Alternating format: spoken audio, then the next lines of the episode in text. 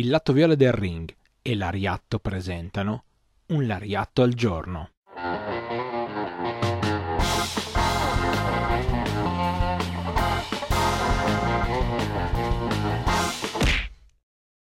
Bentornati a Lariatto al giorno, io sono Enea Boscolo e oggi parleremo di una curiosità specifica avvenuta in Giappone. Una curiosità molto particolare per certi versi tetra. Oggi parliamo di Kensuke Sasaki e quella volta che uccise un trainee. Ci sono molte voci, quindi è difficile capire cosa è successo esattamente. Questo trainee, ragazzo che, che allenava nel dojo in Japan, venne ucciso, picchiato a quanto pare, si dice così.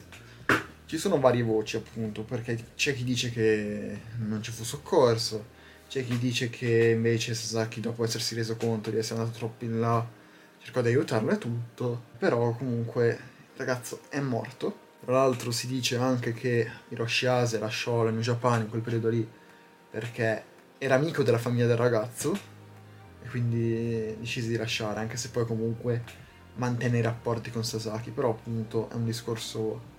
è quasi una leggenda per certi versi questo. Vi diamo appuntamento a un prossimo reatto alla prossima puntata.